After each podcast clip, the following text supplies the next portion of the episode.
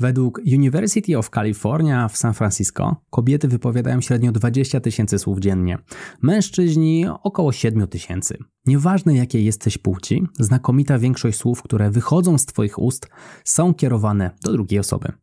Do tego dochodzi przestrzeń niewerbalna, czyli mowa ciała. Pora przyglądnąć się technikom, które pozwolą Ci komunikować się skuteczniej. Nazywam się Michał Kowalczyk i witam Cię w Excellent Work Podcast. Zacznijmy od słów. Techniki komunikacji werbalnej odnoszą się do różnych sposobów, w jakie wykorzystujemy język i słowa, aby przekazać skutecznie nasze myśli, pomysły i odczucia innym. Poznaj kilka zasad, które mogą podnieść skuteczność Twoich komunikatów. Zasada pierwsza: jasność i zwięzłość. Unikaj skomplikowanych, trudnych słów i języka, który może nie być łatwy do zrozumienia. Próbuj przekazać swoje pomysły w jak najprostszy sposób. Używanie trudnych słów nie powoduje, że stajesz się mądrzejszy w oczach innych. Rodzi więcej problemów niż korzyści. Pamiętaj też o unikaniu watomowym. Popularnymi zapychaczami słownymi są generalnie i jakby. Te słowa nie wnoszą nic do komunikacji. No, podajmy przykład.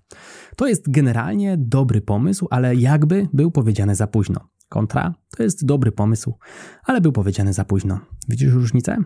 Przekaz ten sam, ale generalnie jakby bardziej zwięzły. Punkt drugi. Równowaga między mówieniem a słuchaniem. Efektywna komunikacja werbalna nie polega tylko na mówieniu. To również umiejętność słuchania i reagowania na to, co mówią inni. Staraj się wyłapać potrzeby w rozmowie i trzymaj wątek, szczególnie jeśli rozmówca odbija się dygresję od dygresji. Musisz być czymś w rodzaju kapitana statku, którym jest rozmowa, aby wyznaczyć jej drogę do portu, czyli do celu tej konwersacji. Punkt trzeci to wykazanie empatii. Staraj się zrozumieć punkt widzenia drugiej osoby. To pomoże Ci lepiej dostosować swój przekaz i zwiększyć szanse na pozytywne odebranie Twojej wiadomości. Znając kontekst rozmówcy, jest Ci łatwiej wyłapać to, na czym mu zależy i w jakim kierunku zmierza w rozmowie. Punkt czwarty logiczny ciąg wątku. Upewnij się, że to, co chcesz powiedzieć, jest zorganizowane i składa się w logiczny ciąg zdarzeń. To pomoże odbiorcy lepiej zrozumieć, co próbujesz przekazać. Staraj się zaczynać historię od początku, rysując kontekst, no ale nie przesadzaj też z detalami. Pamiętaj o zasadzie jasności i zwięzłości, czyli punkcie pierwszym. Kolejna zasada numer 5 5. Używanie pytań. Pytania pomagają w zaangażowaniu odbiorcy i mogą pomóc w wyjaśnieniu lub wzmocnieniu przekazu. Pozwolą Ci też upewnić się, że rozmówca zrozumiał przekaz właśnie w taki sposób, na jakim Ci zależało. Aby to potwierdzić, możesz zapytać, czy możesz opowiedzieć, jak to zrozumiałeś? Punkt szósty. Używanie przykładów i anegdot albo i porównań. Z tych metod korzystam szczególnie często, bo ułatwiają odbiór mojego przekazu i pozwalają go zapamiętać na dłużej. Pamiętasz przykład statku, rozmowy i kapitana, który doprowadza go do przystani? To właśnie sposób, w jaki używam porównań. Podsumujmy część werbalną. Punkt pierwszy jasność i zwięzłość. Drugi równowaga między mówieniem a słuchaniem. Trzeci okazanie empatii. Czwarty logiczny ciąg wątków. Piąty używanie pytań. Szósty używanie przykładów. Przejdźmy płynnie do komunikacji niewerbalnej, która odnosi się do wszelkich informacji przekazywanych bez użycia słów. Jest to ogromna część naszej codziennej komunikacji no i obejmuje elementy takie jak gesty, wyrazy twarzy, postawę ciała, kontakt wzrokowy, dotyk i inne. Na co zwrócić uwagę? Punkt pierwszy kontakt wzrokowy.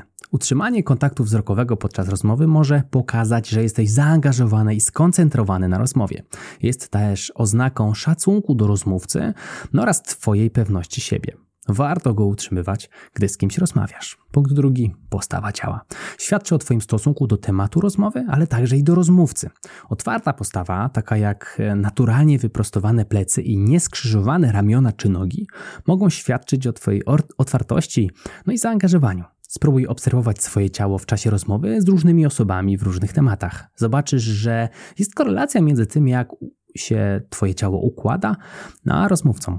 Inaczej będziesz stać, gdy się wstydzisz, a inaczej, gdy wiesz, że konkretnie w tej rozmowie to ty zdania nie zmienisz. Punkt trzeci. Gesty rąk. Gestykulacja dodaje ekspresji Twojej wypowiedzi i pozwala podkreślić ważne punkty. Jak z wszystkim, Tak i z tym, no nie ma co przesadzać. Nie planujesz zaraz odlecieć, bo tak machasz rękami, no ale i trzymanie rąk w kieszeni nie wydaje się być najlepszym rozwiązaniem. Staraj się, aby gestykulacja wychodziła ci naturalnie. Punkt czwarty to mimika twarzy. Twój wyraz twarzy może przekazywać różne emocje. Postaraj się, aby to, co wyraża Twoja twarz, było zgodne z tym, co mówisz. Jeśli zwracasz komuś uwagę z uśmiechem na twarzy, zostanie to inaczej odebrane, niż gdyby Twoja mina była wtedy poważna. Jeśli chcesz brzmieć ciepło i przyjaźnie, warto się uśmiechać. Spróbuj nagrać sobie telefonem kilka zdań ze smutną i z wesołą miną. Odtwórz nagranie i przekonaj się, jak duża jest różnica znacznie przyjemniej brzmi się z uśmiechem na twarzy. Dlatego jak ja nagrywam podcast, to cały czas się uśmiecham. Jeżeli oglądasz mnie w wersji na YouTube, pewnie jesteś w stanie to zobaczyć. Punkt piąty. Przestrzeń osobista. Świadomość odległości, jaka może cię dzielić z rozmówcą, pozwala zachować komfort dla obu stron. Jeśli nachylisz się zbyt mocno w stronę rozmówcy, ten najpewniej się odchyli albo zrobi nawet krok do tyłu. Zazwyczaj większa odległość jest odpowiednia w środowiskach profesjonalnych. Często też ten bardziej zaangażowany z rozmówców i z pewnymi celami do osiągnięcia w rozmowie będzie nachylał się mocniej w stronę towarzysza. Towarzysz zaś będzie najpewniej nieco odchylony. Możesz to oczywiście świadomie kontrolować. Punkt szósty. Dotyk. Wiele spotkań zaczyna się od uścisku dłoni. No i teraz uścisk dłoni może zwiększyć poczucie połączenia i zaufania.